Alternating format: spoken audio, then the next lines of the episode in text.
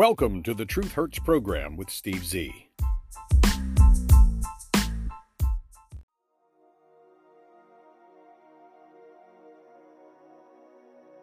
Well, hello, good morning, and welcome to the Truth Hurts program with Steve Z. It is Monday, the 22nd day of January in the year 2024, and the headlines are all abuzz.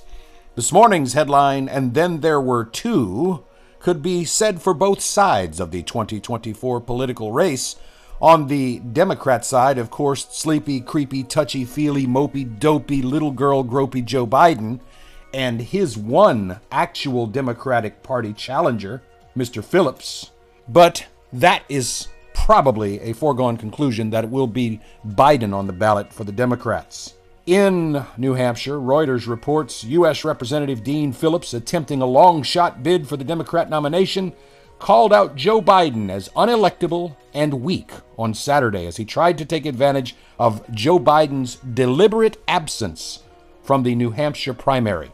Biden basically slapped New Hampshire in the face and said, Eh, who needs you? Biden didn't even register for the New Hampshire primary after national Democrats opted their first move to be in South Carolina, which supposedly has a more diverse population. Biden supporters, though, are mounting a write in campaign in New Hampshire just so he can show a win, and then he'll be able to say, See how strong I am? I won, and my name wasn't even officially on the ballot. Meanwhile, over in Trump land, and that's what it is, Ron DeSantis decided to call it quits right before the New Hampshire primary for tomorrow. And everyone thought, well, after Trump called him Ron DeSanctimonious and all of the other things Trump said about Ron DeSantis, he was going to throw all of his support behind Nasty Nikki Haley. Now, someone asked me the other day after the Truth Hurts program when I called her Naughty Nasty Nikki Haley, was I trying to equate her with Naughty Nasty Nazi Nancy Pelosi? If you look at her style, she is not fit to run a Dairy Queen, much less the nation. She is very quick to anger, very quick to insult, doesn't think very quickly or very thoroughly about anything, any topic upon which she is speaking. Ron DeSantis, who was hailed much of last year as the rising Republican star and the only viable candidate that could possibly pose a challenge to Donald Trump, has ended his presidential campaign after he failed to overtake Trump in the polling and the early voting for this race in New Hampshire. DeSantis made his announcement in a four and a half minute video that he posted on X on Sunday, less than 48 hours until the voting begins in New Hampshire's primary. He said plainly, honestly, truthfully, we don't have a clear path to victory. His exit now leaves the primary battle as a one on one contest between Donald Trump and Donald Trump's former UN ambassador, Nikki Haley, who trails Trump by double digits, and I do mean by at least 30, 35 points. A distant third place finisher in Iowa, Nikki Haley keeps pushing forward. According to polls, Haley has her last shot at Donald Trump if she could beat him in New Hampshire on Tuesday.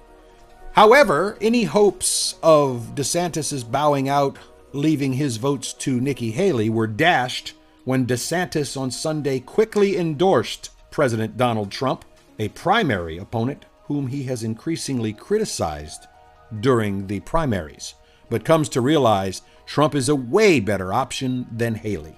He said, DeSantis that is, quote, it's clear to me that a majority of Republican primary voters want to give Donald Trump another chance. While I've had disagreements with Donald Trump, such as on the coronavirus pandemic and his election of Anthony Fauci as COVID advisor, Trump is superior to the incumbent Joe Biden. That is clear. And I signed a pledge to support the Republican nominee, and I will honor that pledge. So Nikki Haley has a tough row to hoe on Tuesday in New Hampshire. And I think it may have to be a Trump versus Biden showdown in November. This article goes on to say that the former South Carolina governor delivered well received debate performances during the summer. All I saw was a woman who kept slamming her hand down and interrupting and insulting people like Vivek Ramaswamy and Ron DeSantis and spent her time bashing Trump, who didn't even bother to go to those debates because, well, it would have been a waste of time. Haley responded to the end of DeSantis' campaign by praising him. She says, I want to say to Ron, he ran a great race, he's been a good governor, and we wish him well. Having said that, it's now one fella and one lady left. May the best woman win. Well, Nikki Haley, I hope you get trounced in New Hampshire. And if not, South Carolina is just around the corner, and you're already being bashed by your own state. Meanwhile, South Carolina Senator Tim Scott, the 13% hyphenated American former presidential candidate, officially ended his campaign for president and officially endorsed former President Donald Trump during a rally in Concord, New Hampshire on Friday. Addressing an enthusiastic Republican leaning crowd in attendance, Tim Scott hyped them up by saying, This is Trump country. According to ABC News, Tim Scott highlighted Trump's accomplishments in immigration, Social Security, the fight against crime during his first term in the White House. He declared his endorsement of the former president, stating, quote, That's why I came to the very warm state of New Hampshire to endorse the next president of the United States, Donald Trump. We need a president who can unite our country. We need Donald Trump. The political arena, as we all know, is not a place for allegiances or handing out favors, and that couldn't be any truer going by Friday's turn of events, where Tim Scott decided to endorse Donald Trump. Nikki Haley was instrumental in appointing Tim Scott to the Senate in 2012 during her term as the South Carolina governor from 2011 through 2017. Tim Scott entered the Republican presidential race last year and has pledged not to run for re election in the Senate back in December. He said, It certainly won't happen this year if I do it at all. I hope he turns around and runs for Senate and wins again. Trump, of course, expressed his gratitude towards Tim Scott, lauding him as a very good man, a very respectable man, and criticizing some other Republican leaders for squandering hundreds of millions of dollars spending their money attacking Trump's campaign. I warned you all about this early on. While Joe Biden has raked in over a hundred million dollars to his war chest, the Republicans split their money amongst nine or 10 or 15 different potential Republican rivals of Donald Trump, wasting that money. Those ads, they ran, they were paid for. You'll never see that money again. You'll never see your dollar for DeSantis. You'll never see your cent for Scott. You'll never see your nickel for Nikki Haley. Once those people are dropped out of the race, that money is gone. That money could have been poured into a giant war chest to reelect the man who did, for a short three and a half years, make America great again. Scott's endorsement arrived before the New Hampshire primary, as did DeSantis's. And now you have Nikki Haley, and you have Chris Christie, who dropped out, and now would be very hypocritical if he supported Haley. So he's thinking about being a turncoat and going ahead and supporting Biden. Wow. That just goes to show you. That is how bad Chris Christie was and is and continues to be for the Republicans. One user commenting on Tim Scott saying, Ooh, this one's got to hurt for Nikki. Tim Scott is only in the Senate because Nikki appointed him to the Senate back in 2013. Not only does he then run against her for president, he then endorses Donald Trump. If you want a loyal friend in politics, this writer says, get a dog. As a famous comedian would have said, That there's tough right there. You just gotta laugh at it. Over at the New York Post, there's an article entitled High New Hampshire Turnout Endangers Trump Polling Lead. According to experts, John Levine writes Independent voters in New Hampshire could wreck Donald Trump's hopes of sealing his third presidential nomination on Tuesday. The state has unaffiliated voters totaling 344,000, and according to this report, that is more than Republicans or Democrats. And so those independent, unaffiliated registered voters pose a risk to the chances of a decisive win by Trump. Ryan Girdusky is a GOP analyst, and he told the New York Post In New Hampshire, independents can vote in either party's primary. Many of them are center to left voters. That's what they are afraid of. If enough of them show up, they could help carry the state for Haley. Or they could write in votes for Biden. Maybe Mr. Trump doesn't want to lose New Hampshire on Tuesday, but with the large influx of independents, he may come close to tying. Trump's claims that troublemakers amongst New Hampshire's 261,000 plus Democrats could simply infiltrate the Republican primary and go over and vote for Haley because you don't have to vote in the primaries in New Hampshire for the party in which you are registered. So think about this. If they really wanted to upset the apple cart and keep Nikki Haley in the race a little longer to siphon away that campaign money we just talked about, Democrats and a bunch of those unaffiliated independents could simply abandon voting for Democrats at all in the New Hampshire primary, since their buddy Biden isn't on the ballot. They could all just go over there and start signing up for Nikki Haley and cause an upset win. And we all know how Americans are. Oh, God, Nikki Haley may have won the New Hampshire primary. We all need to jump on her bandwagon right now because no one wants to vote for a loser. The bottom line is Donald Trump is going to be the Republican nominee. I just wonder how much money Nikki Haley is spending on, you know, hairstyles, nail salons, and spas, and other things from her campaign war chest. Because if you play the numbers just right, you can use your campaign funds for just about anything you want. New Hampshire voters were rallying for Ron DeSantis this week ahead of the primary. And now, if they do what they should do, in other words, if you're a supporter of Ron DeSantis and Ron says, okay, I'm out, please support Donald Trump, that's the guy I am going to support, then you should take your DeSantis vote right on over to the Trump camp. It's going to be difficult to predict. We'll have to see what happens tomorrow in the Tuesday New Hampshire primaries. The, the one and only and the original. Steve Z. and the Truth Hurts program. Switching gears, my good friend Mike told me that a friend of his said that the Super Bowl this year, the fix was in. The thing is already rigged. And I thought he was crazy. The NFL has been accused of rigging the postseason in favor of the San Francisco 49ers and the Baltimore Ravens. I am not a conspiracy theorist, but I want you to listen to this piece that was posted all over Facebook. And then I'm going to read something else to you that I saw online telling me that, yes, ever since these offshore betting companies and Las Vegas betting companies, you know the ones I'm talking about, the dueling fans and the others, ever since they started being actively involved in the outcomes of national leagues of football games, things have been very, very suspicious. Outcomes of games hinging on non employee referees, easily influenced people. Think about it hundreds of billions of dollars each year being wagered on the outcome of football games. Think about it.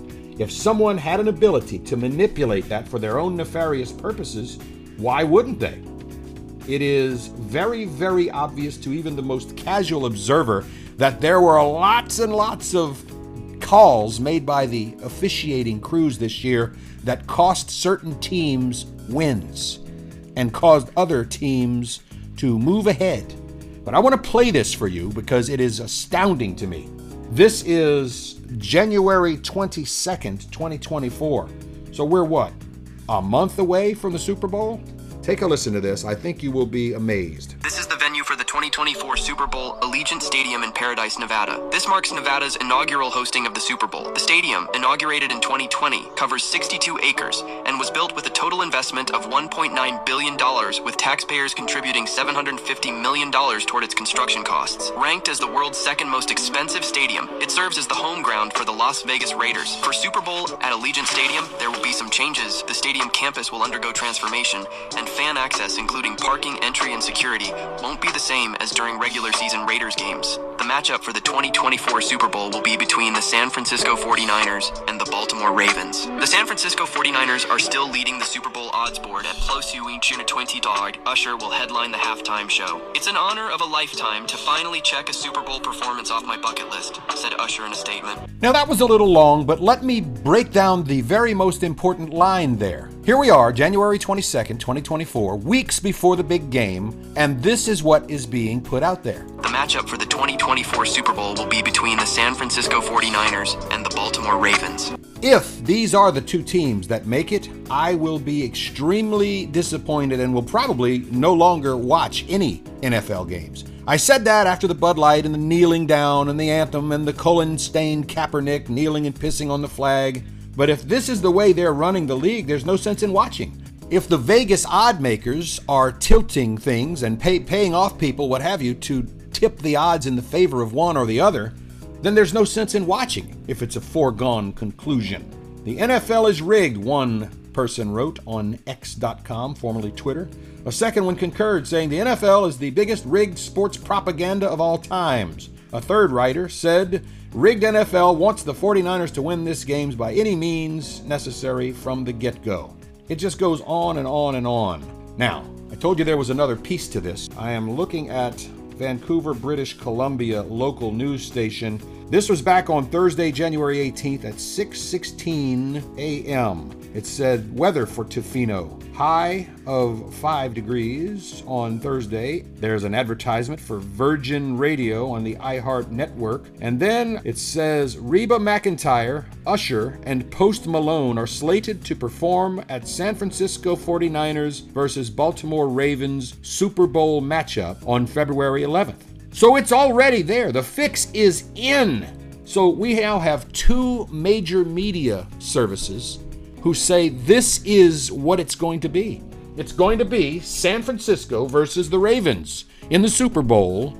I was told last week that the preparations underway at the stadium in Las Vegas include already having mapped out the Ravens logo on one end and the 49ers logo on the other end. And since the stadium is currently closed off to public access and media access, I wouldn't be surprised if they don't already have those things painted on the field because, as I said before, in my opinion, which I'm entitled to under the First Amendment to the U.S. Constitution, the fix is in. I don't want to get sued by the league because they think I'm defaming them or, or libel or slander. I'm simply saying, with all of the questionable calls this year, all of the foregone conclusions based on betting, it would not surprise me one bit to know that this thing is rigged. The article I read to you from the publication Marca was entitled San Francisco 49ers win angers fans and raises suspicions, colon, it's official, the NFL is rigged.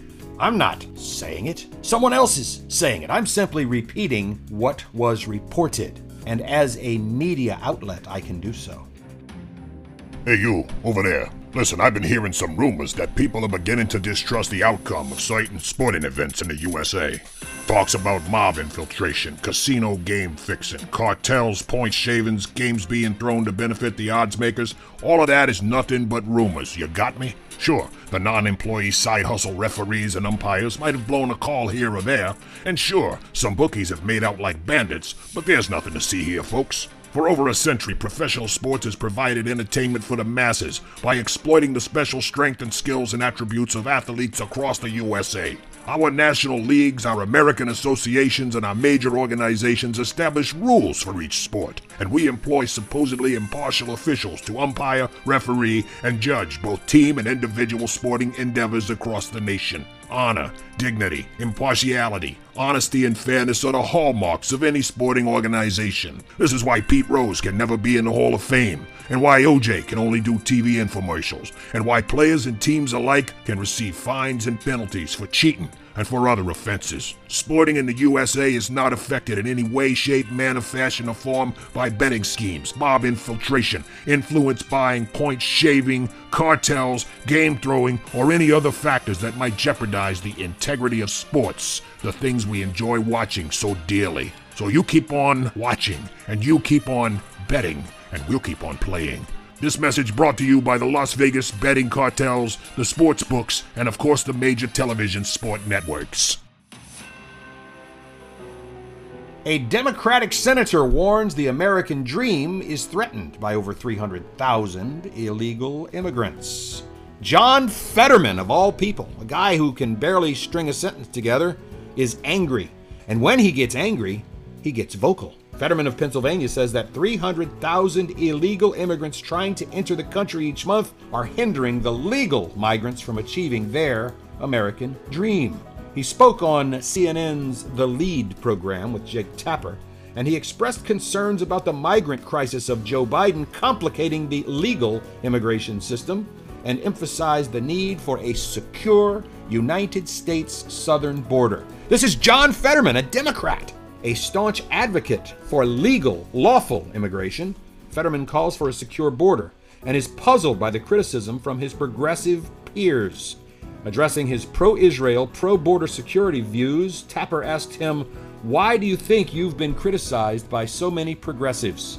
Fetterman responded, stating, I honestly don't understand. I don't understand why it's controversial to anybody to decide that you're going to stand with Israel in this situation. I honestly don't understand why it's controversial to say we need a secure border. I've been very clear, in fact, that was weaponized against me by Republicans in my race, that I'm very much a strong supporter of immigration. You know, my wife's family. That's the origin story about it legal immigration. Fetterman's comment come amid the record-breaking number of illegal border crossings in December surpassing 302,000.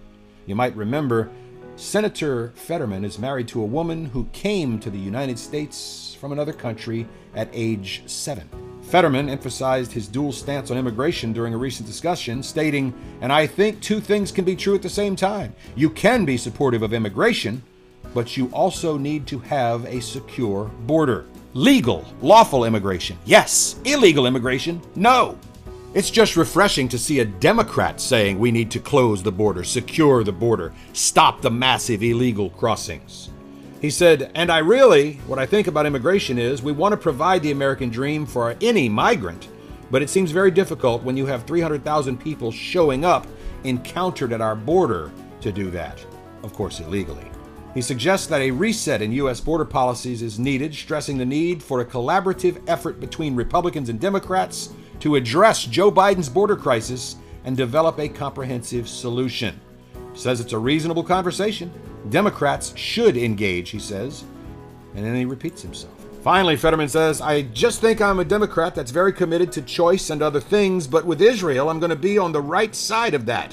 And immigration is something near and dear to me, and I think we do have to effectively address it as well. He believes in supporting legal immigration, managing the influx at the southern border, he says it's a reasonable conversation until somebody can say there's an explanation of what we can do when 270,000 people are being encountered at the border, not including the ones, of course, that we don't know about. He then said, to put that in reference, that's essentially the size of Pittsburgh, the second largest city in Pennsylvania. Well, I got to give kudos. I hate to do it, man. I made so much fun of this guy and say he doesn't deserve to be there, but he has some common sense points that the Democrats need to look at from within one of their own, one of their rising stars. We need to control illegal immigration or this country is lost. But you can't teach old Democrat dogs new tricks. Andy Rodriguez writes in the State of the Union A large number of House Democrats refused to condemn Joe Biden's open border policies during a House vote. House Resolution 957, denouncing the Joe Biden administration open border policies, did pass 225 to 187. Most Democrats voted against it. The resolution, sponsored by a Republican congressman, cited the crisis at the southwest border and rightfully accused the Biden administration of creating an illegal alien crisis. The resolution read 225 to 187. The House passes a resolution that denounces the Biden administration's open border policies. 14 Democrats voted with Republicans. The resolution opened denouncing the Biden administration's open border policies, condemning the national security and public safety crisis at the southwest border, and urged President Biden to end his administration's open border policies. It says, whereas the Biden administration created the illegal alien crisis at the southwest border by terminating the migrant protection protocols, halting border wall construction, abusing parole authority, mass releasing millions of illegal aliens into the country, and implementing policies that incentivize illegal immigration, amongst other actions. Whereas the Biden administration systematically dismantled immigration enforcement and restricted the ability of immigration officials to deport aliens who violate United States law, ensuring relatively few aliens, including criminal aliens, are removed from the country. That was a great resolution. Unfortunately, it doesn't kick Joe Biden out of office. Unfortunately, it doesn't fix Biden's migrant crisis. Unfortunately, it's just a resolution calling names. This should be the undoing of Joe Biden the massive influx of illegal criminal lawbreaking, trespassing, invading migrants. That, or his electric vehicle push, which has not only stalled in the frozen tundra, but is an absolute waste of time, money, and does nothing whatsoever to fix the so called climate change lie. Houston Chronicles Jim Osborne writes Will Biden's EV push cost him come election time? I can only say, damn, I hope so. Sitting on a stage at the Washington Auto Show last week, surrounded by the latest electric vehicle offerings from Tesla, Rolls Royce, and others, Representative Roger Williams, a North Texas Republican whose family sold cars for three generations, stood there and shook his head in disbelief. He said, quote, It used to be consumers told dealers what they wanted. We told the manufacturers, and that's what they made. The government is trying to shove these electric vehicles down people's throats. They don't want it. It's a phony economy. And with 10 months left to go before the presidential election, Republicans are honing in on a series of setbacks for electric vehicle sales as proof that the technology is flawed and that the Biden administration's effort to get that technology into people's driveways as quickly as possible is a doomed effort that will end up costing U.S. taxpayers hundreds of billions of dollars. Electric vehicles represented less than 10% of all car sales last month. That's up 6% from the previous year, but Hertz Rental Cars' recent announcement that they're dumping over a third of their electric vehicle fleet due to high maintenance costs, high repair costs, and the fact that people just don't want to rent the damn things, much less buy them. That, along with announcements by Ford and General Motors, two of the largest U.S. auto manufacturers, that they are scaling down production on electric vehicle models, well, that simply spooked many observers who wonder whether the steady rise in sales might turn around into a slowdown. The Biden administration, which, along with governments worldwide, have made electrifying transportation cornerstones of their climate change policies, they're trying to downplay these massive cuts in production as simply a small bump in the road as the U.S. tries to establish itself at the forefront of this major new industry. How much of a role electric vehicles will play in this election year, where issues like inflation, the future of immigration, the crime waves, and of course the lie that the democracy is on the line, it remains to be seen how much this EV lie will actually factor into the 2024 presidential election. I say the more Biden tries to take away your gas stove, your gas water heater, your gas furnace, your dishwasher, your washer, your dryer, your water heater. I think the more he plays in those arenas and tries to regulate everyone into doing what he wants because that's what he wants will probably cost you dearly. One more thing before we go on this edition of the Truth Hurts program. If you are a Star Trek fan, and even if you're not, I urge you to go online and locate a Star Trek episode called Patterns of Force you will see the entire Biden presidency played out in a show that was first aired in 1968, I believe it was. Star Trek, the original series with William Shatner, Leonard Nimoy, DeForest Kelley. Patterns of Force is the episode. It's 20 minutes without commercials. Take that little bit of amount of time out of your daily schedule and look at that one episode.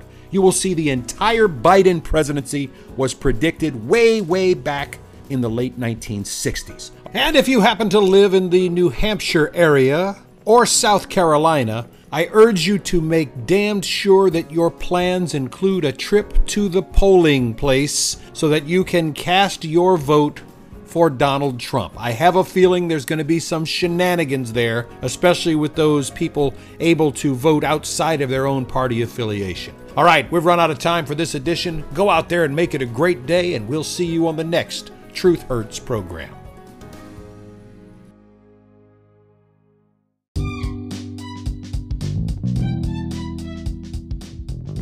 Thank you for listening. Copyright 2024, the Truth Hurts Program Network, all rights reserved. Background music, Jason Shaw and Audionautix.